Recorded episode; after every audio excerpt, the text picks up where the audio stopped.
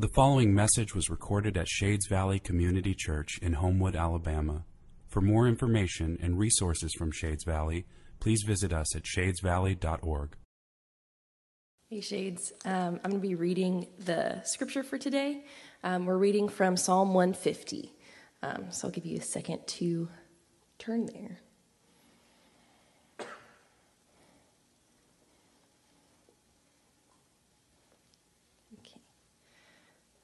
Psalm 150 says, "Praise the Lord. Praise God in his sanctuary. Praise him in his mighty heavens. Praise him for his mighty deeds. Praise him according to his excellent greatness. Praise him with trumpet sound. Praise him with lute and harp. Praise him with tambourine and dance. Praise him with strings and pipe. Praise him with sounding cymbals. Praise him with loud clashing cymbals. Let everything that has breath praise the Lord. Praise the Lord." So it was about 5 months ago that I invited you to open your Bibles to the first Psalm, Psalm chapter 1, for a new series entitled Planted for Praise. And today I invite you to open to the final Psalm, if you haven't done so already, Psalm 150, which Psalm 150 is a fitting conclusion to a series entitled Planted by Praise, because Psalm 150 is all about the purpose for which we are planted. What purpose is that? Praise. Praise. We have been planted for praise. Look at Psalm 50 and verse 1. It simply begins, "Praise the Lord." That phrase is a single word in Hebrew. You know it. Do you know what it is? Praise the Lord. Single word in Hebrew. Anybody? Hallelujah. Hallelujah. That word, it's a command. And it's a command that concludes the Psalter again and again and again. Read through the last five Psalms, Psalms 146, 147, 48, 49, 50. All of those Psalms begin and end exactly like we see right here. One word, hallelujah, praise the Lord. The final five Psalms are like one big doxology. I don't know if you remember, we've talked about this a few times as we've gone throughout the Psalms, but the Psalter is actually divided into five books.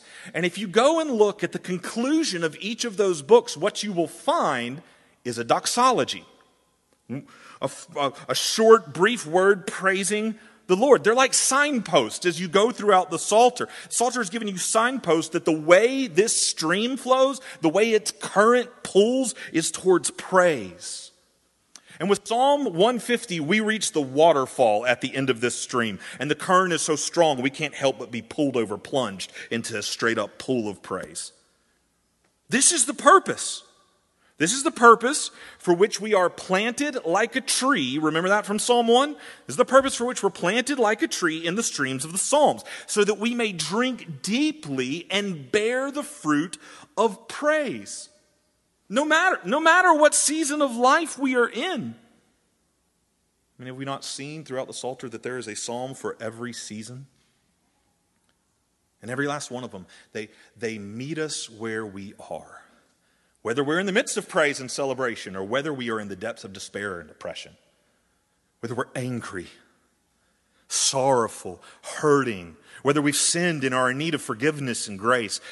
The Psalms, every last one of them, they meet us wherever we are, and they plant us in the promise, God reigns, no matter your situation, no matter what you're facing, no matter what you're in, God reigns, and he is coming to make all wrongs right.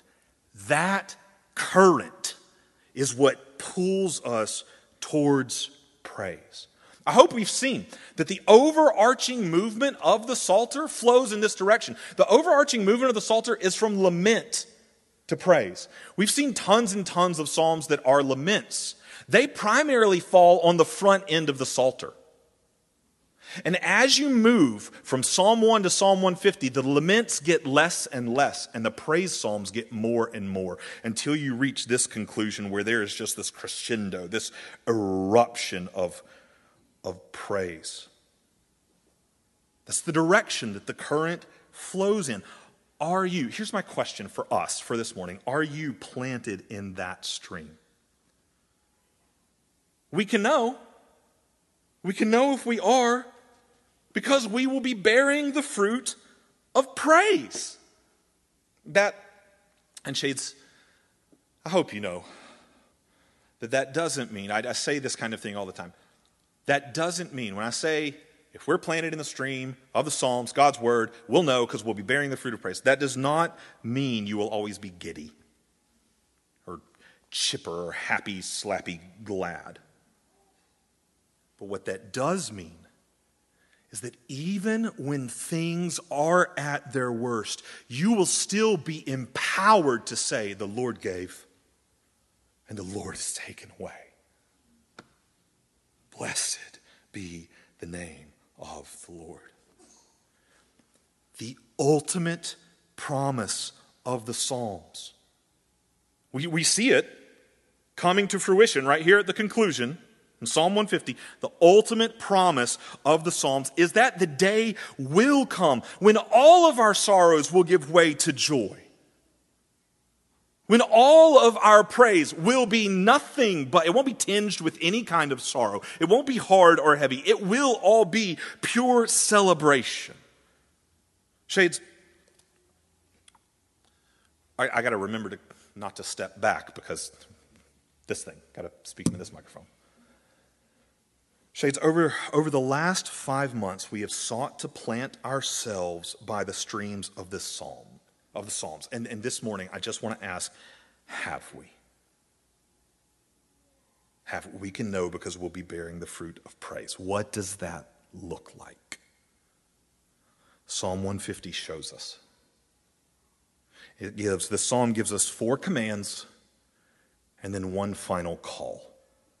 Four commands and then one final call that show us what our praise looks like now and forever. We're going to walk through these together. See them with me. See command number one.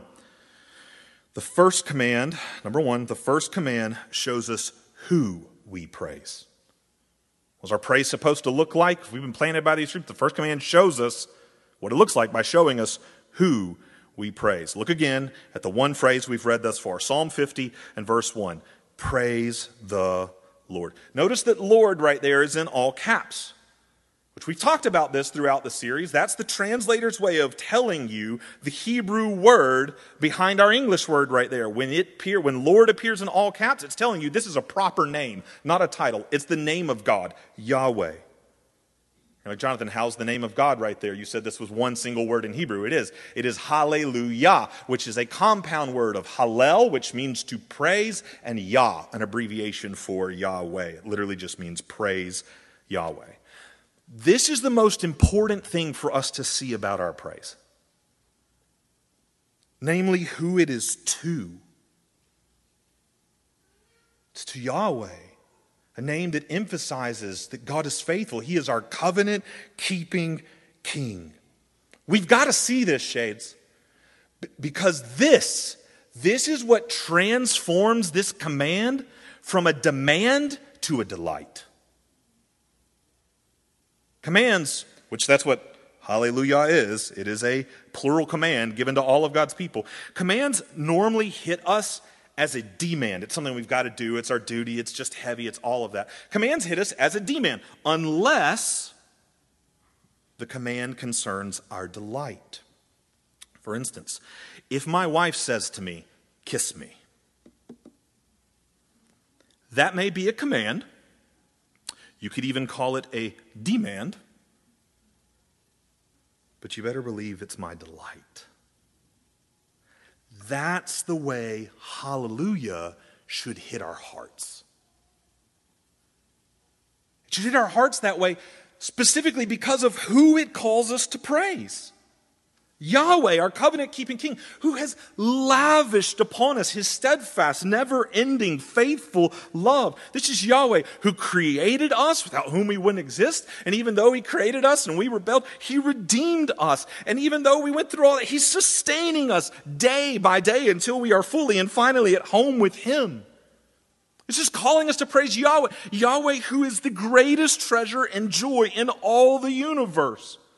All other treasures, all other things in creation point towards him as the truest and greatest treasure. And he's promised to give us himself as our joy forever. When God commands you to praise him, he is commanding you to come and find your full delight. That's what we see.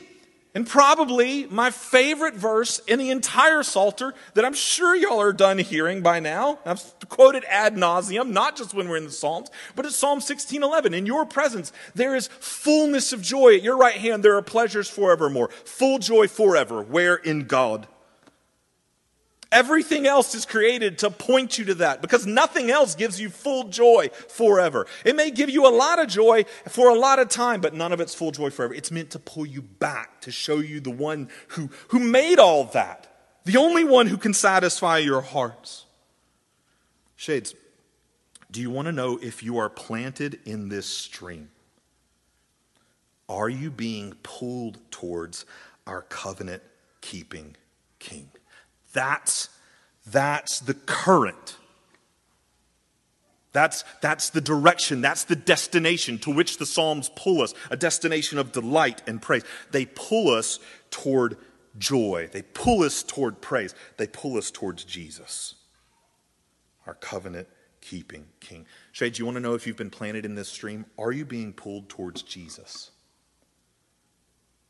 Who in life are you being pulled towards?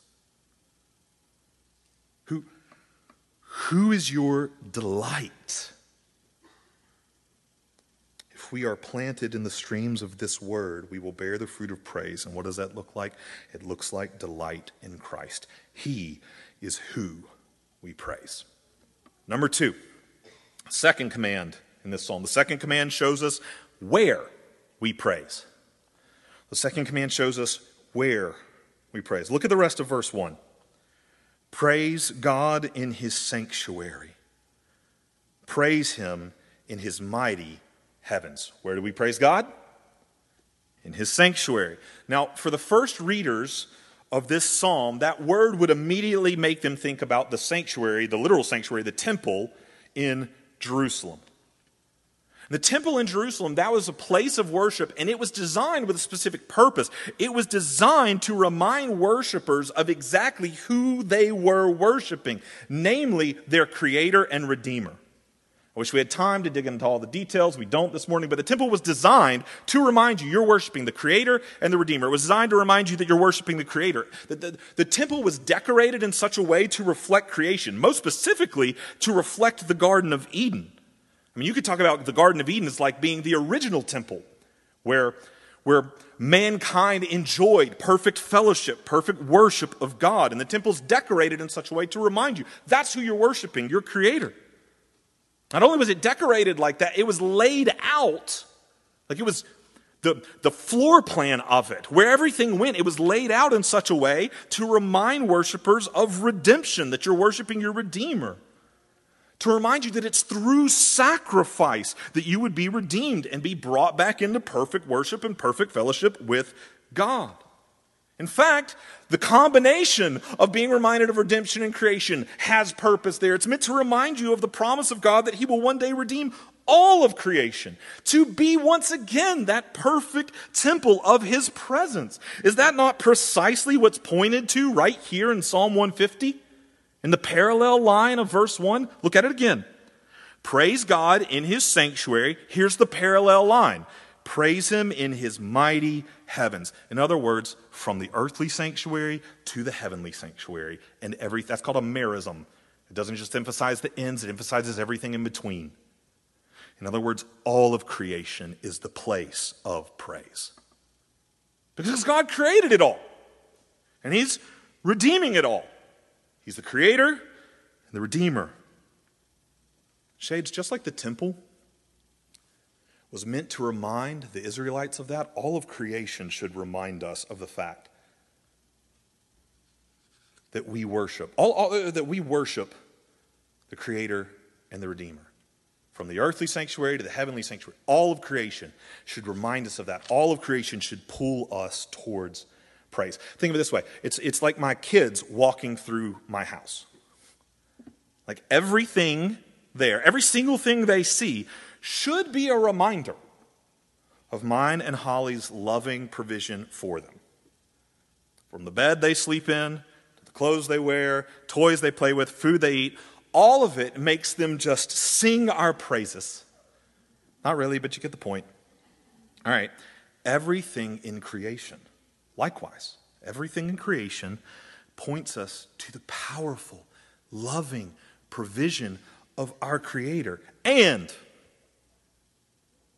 even all the brokenness, even the sin, even the suffering, all of that reminds us of the reality that He is at work, redeeming everything through Jesus and His promise that one day redemption will be brought to completion. Romans 8 says that creation itself groans and longs for that day. The day when redemption will be brought to completion, when creation itself will be fully and finally set free. Shades, do you see this?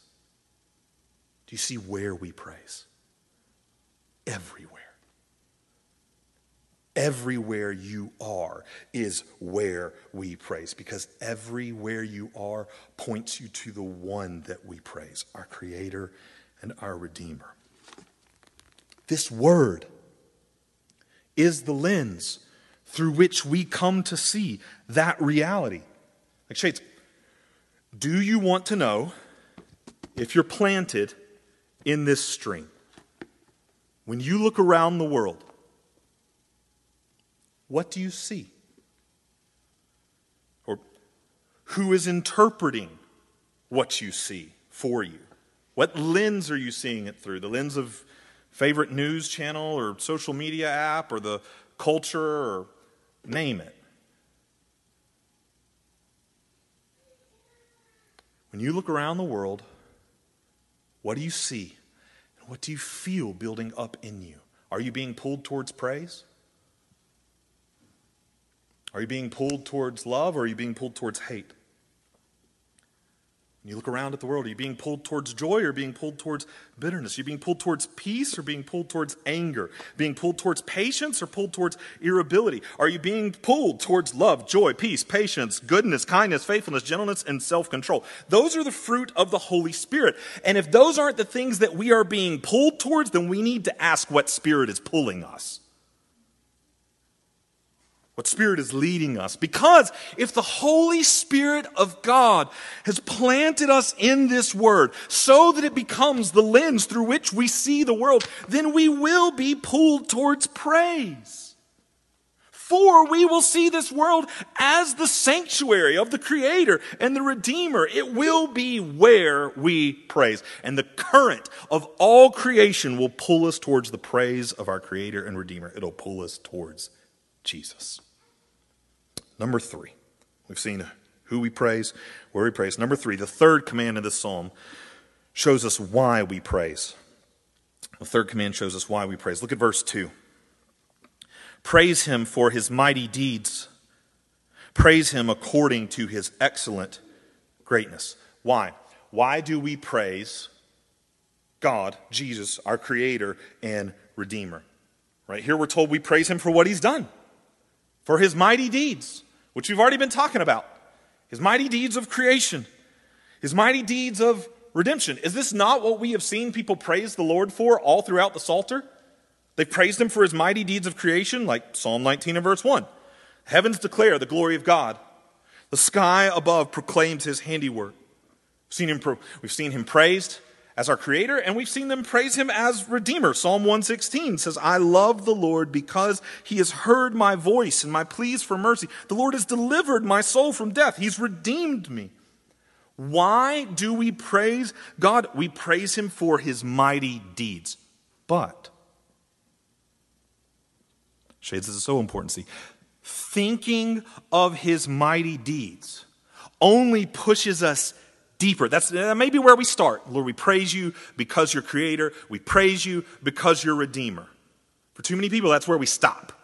Thank You for all that You have done and all that You do for me. Thinking of those things is meant to push us deeper, not just to praise God for what He's done, but why He has done them. Why has He done all these mighty deeds? He's done them because of who He is. Is that not what the parallel line in verse 2 says? Look at it again. Praise him for his mighty deeds. Parallel line right here. Praise him according to his excellent greatness. Hebrew word for excellent right there literally means abundance. Praise, in other words, praise God for his abundant, full to the max greatness. His full to the max love, his full to the max faithfulness, his full to the max goodness, his full to the max beauty. He's the most excellent. He is the greatest. And that's why he does mighty deeds of love like create. He didn't have to. He didn't need to. God wasn't lonely and in need of a friend. So he created you and me to kind of fill up something lacking in his heart. No, we believe in a God who's eternally triune, Father, Son, and Holy Spirit. He has perfect community and perfect love within himself. He creates freely out of the overflow of the love that exists within his own heart. He creates because of who he is, because he is abundantly great. And not only does he create because of that reason, but even when that creation rebels against him, further still, he redeems it. He does such mighty deeds of excellent greatness because that's just who he is. The excellent and great one. The deeds of creation and redemption accord with who he is. Put it this way. What I'm trying to say is apple trees grow on apples. No, apples grow on apple trees. That's right.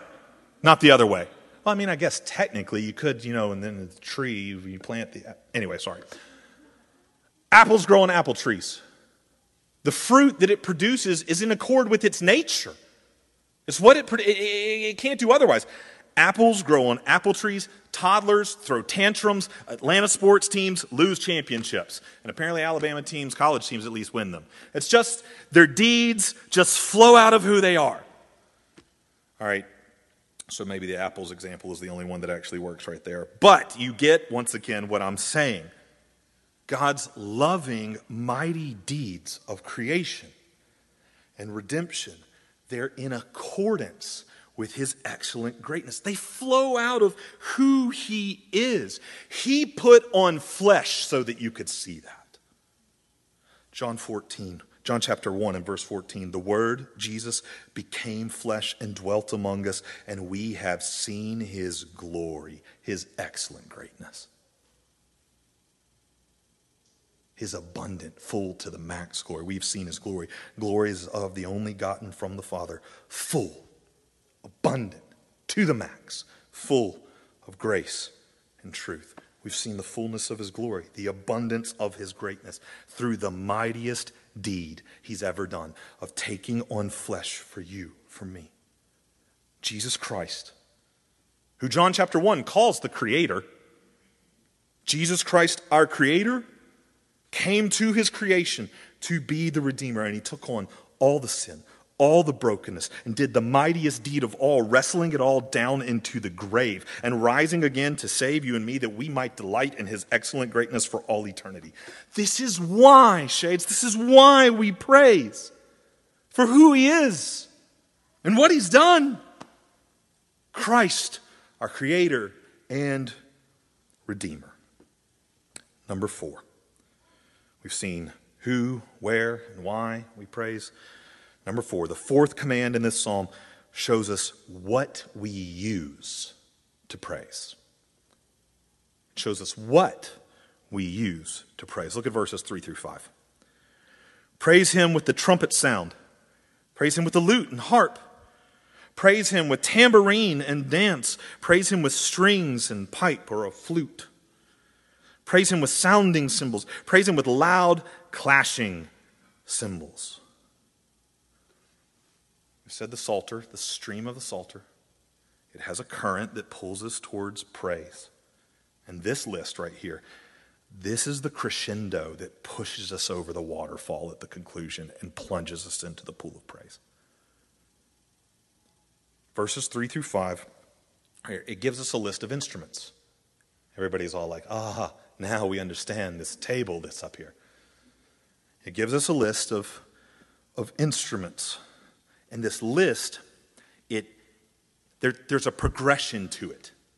It builds, and it's meant to conclude with this erupting crescendo of all-encompassing praise. All of that begins in verse 3 with the trumpet. Look at it again. Praise him with the trumpet sound. Now, don't think brass trumpet. Sorry, I can't talk while I move because microphone. Think this. Think ram's horn is most likely what this Hebrew word right here refers to. The Israelites used a ram's horn for several different reasons. And for several different things. They'd use it in war to direct troops, but they also did use it in worship. A blast of, y'all probably know or heard this thing called a shofar, a trumpet. A shofar blast was often used to call the people to worship.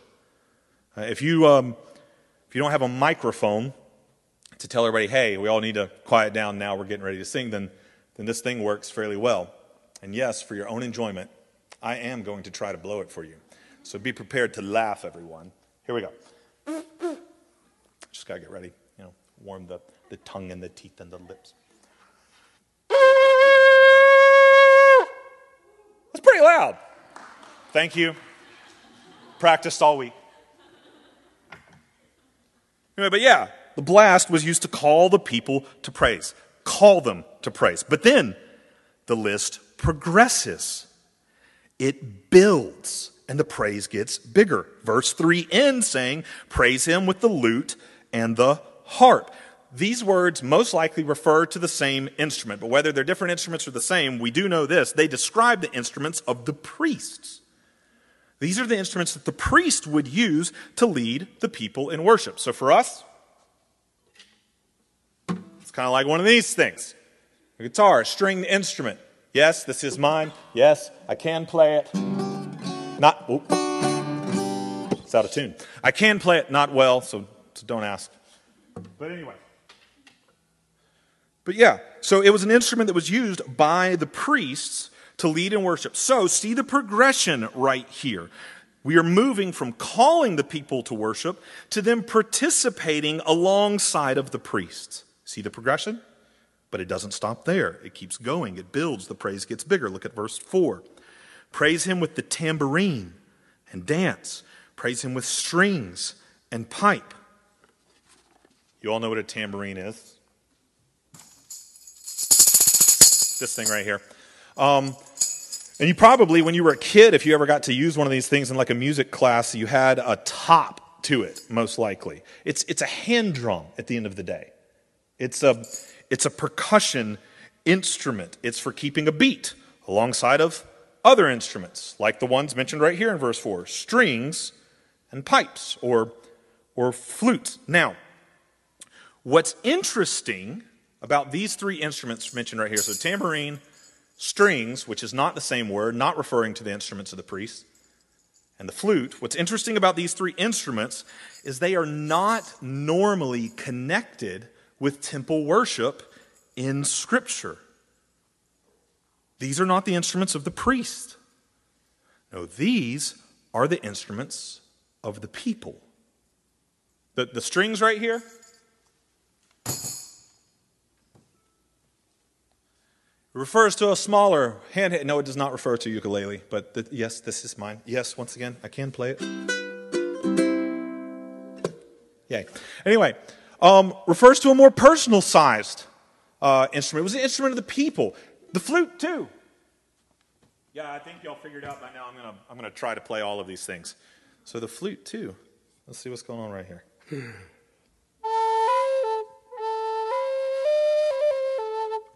Yay, fun. The psalm's all about praise, people. I thought I would try and make it light and giddy and fun and really, I know it's cheesy, it's corny, but so what? Let's move on. All right. These are both instruments of the people. Common instruments for a common everyday laborer like a shepherd. Lots of shepherds, like David, played a small handheld harp or stringed instrument. And many of them also played what was known as a shepherd's flute. These instruments that are mentioned right here, they're not just instruments of the people. When combined, they are often used to accompany much more than singing. They're used to accompany dancing. Is that not what we saw in verse 4? Sorry, no demonstration here. All right, but they're used to accompany dancing. That's why you need the tambourine. That's why you need percussion and a beat. It's for dancing. So, see the progression. We've moved from calling the people to worship to their participation alongside of the priest to now they're joining in the playing and dancing with full body praising. Do you feel the pull of this progression pulling everybody? Not just the leaders, not just the priests, not just all the people. It's pulling them all into praise. But maybe you feel like it's not pulling you. Especially since it's a list of instruments. As we talk through it, you may be like, that's great, Jonathan, for all the people who can play. I can't join in this because I can't play anything. If that's you, I've got good news. I really think the crescendo of verse 5 is particularly for you. Verse 5, praise him with sounding cymbals. Praise him with loud, clashing cymbals. Sounding cymbals. Those are smaller cymbals. They're clear. They're crisp. Like a splash cymbal. It's this thing. Small, clear, short, brief, to the point. And it says, praise him with loud, clashing cymbals. Like this thing. It's called a crash for obvious reasons.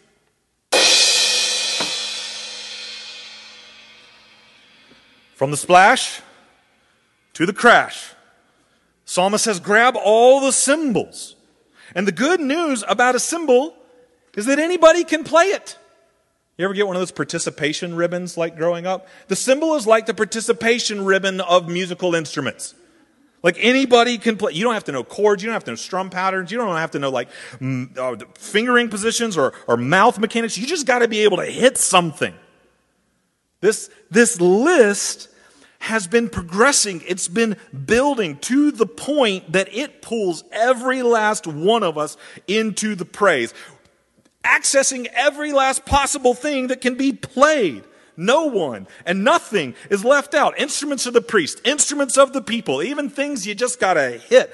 That's the point of this list, to show us what we use to praise, namely everything. That's the point. It's meant to be all encompassing. If you can see it, play it, hit it, grab it. If you can dance, move, sing, do it. Everybody is pulled into praise, and you're there to use everything we have to praise the Lord. This list right here, it's about so much more than instruments, because at the end of the day, you are the instrument. You are the thing that God has ultimately created for his praise.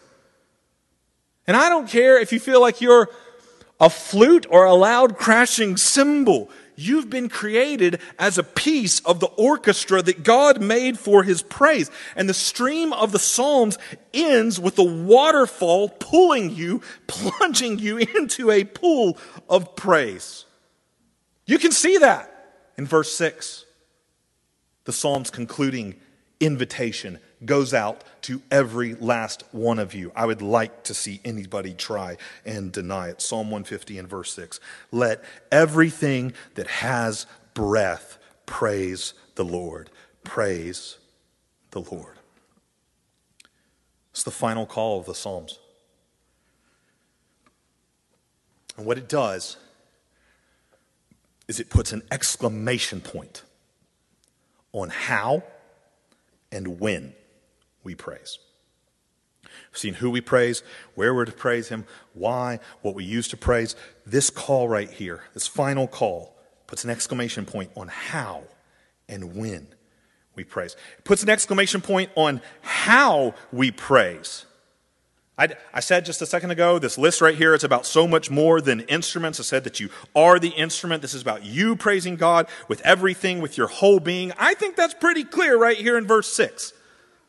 Let everything that has breath, whatever God gave you, he gave you your breath.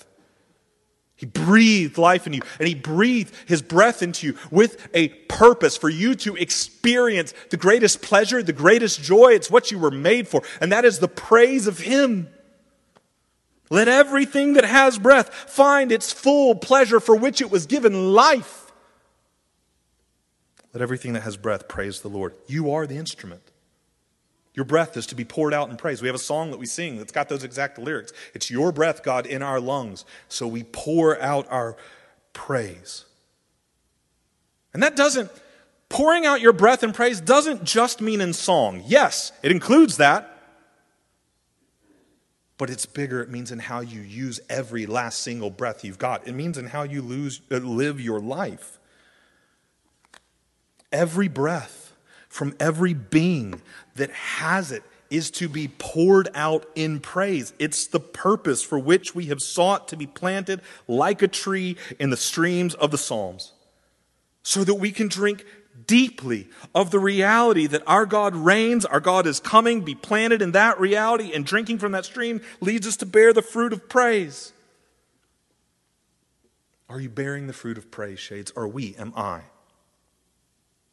Yes, even, are we using every breath for praise of the Lord? Yes, even when those breaths are breathed through pain. Shades, I've shared with you several times that I find myself in one of the most difficult seasons of my life.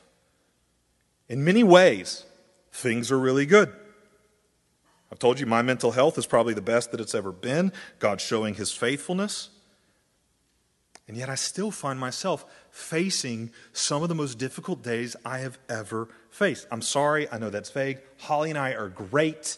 We're doing wonderful. If you want more specifics, ask me. I'm an open book, but I've reached the point in life where I have children that are old enough to understand the things I say in a microphone. So ask me if you want specifics. There are days when it feels like every breath is breathed through pain. No, not literally, physically. You get what I'm saying. There are so many aspects of life that are hard and heavy. And when you're breathing, living through pain, can those breaths still be poured out in praise? Yes. Shades, I testify that that answer is a hard and heavy yes. No matter what season of life you are in, Shades, plant yourself in the Psalms. There's a psalm for every season to meet you where you are, right in the midst of your pain, without somehow, it meets you there without minimizing or dismissing your pain.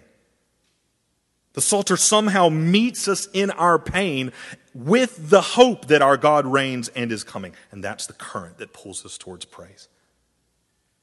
Empowering, even on our worst day, to say, the Lord gave, the Lord has taken away. Blessed be the name of the Lord. It's not chipper, it's not giddy, that's not cheap praise. It is hard and heavy praise, but it is also full of hope. The Psalter ends with hope. It ends with the hope that one day, the day will come when all of our sorrow will give way to full and final joy. When we'll just do Psalm 150 without a hint of sorrow in it. It's pointing us, it's putting us on a trajectory. This is where we're headed, to the day when all of our praise will be pain-free, solid celebration. Psalm 150 ends with that hope because it ends with the same command with which it began. Hallelujah. Those are the last and final words. Praise the Lord. This command puts the exclamation point on when we praise.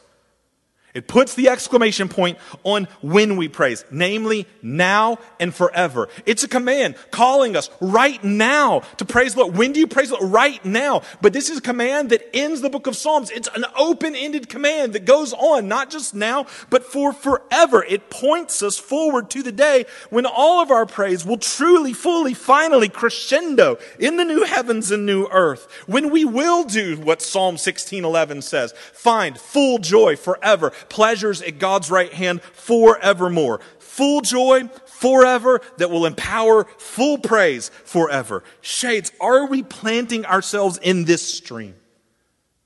Not just the stream of the Psalms. We can enlarge that. Are we planting ourselves in the stream of God's word? We can know because it will be pulling us towards praise, even amidst present pain. It will be pulling us towards hope, even amidst the hard. It will be pulling us towards Jesus. He's who we praise everywhere because of who he is and what he's done. And so we praise him with everything, every instrument you can get your hands on, with our whole bodies through dance, with every breath that we breathe. We praise him now and forever. Shades, be planted in this stream. Be planted for praise.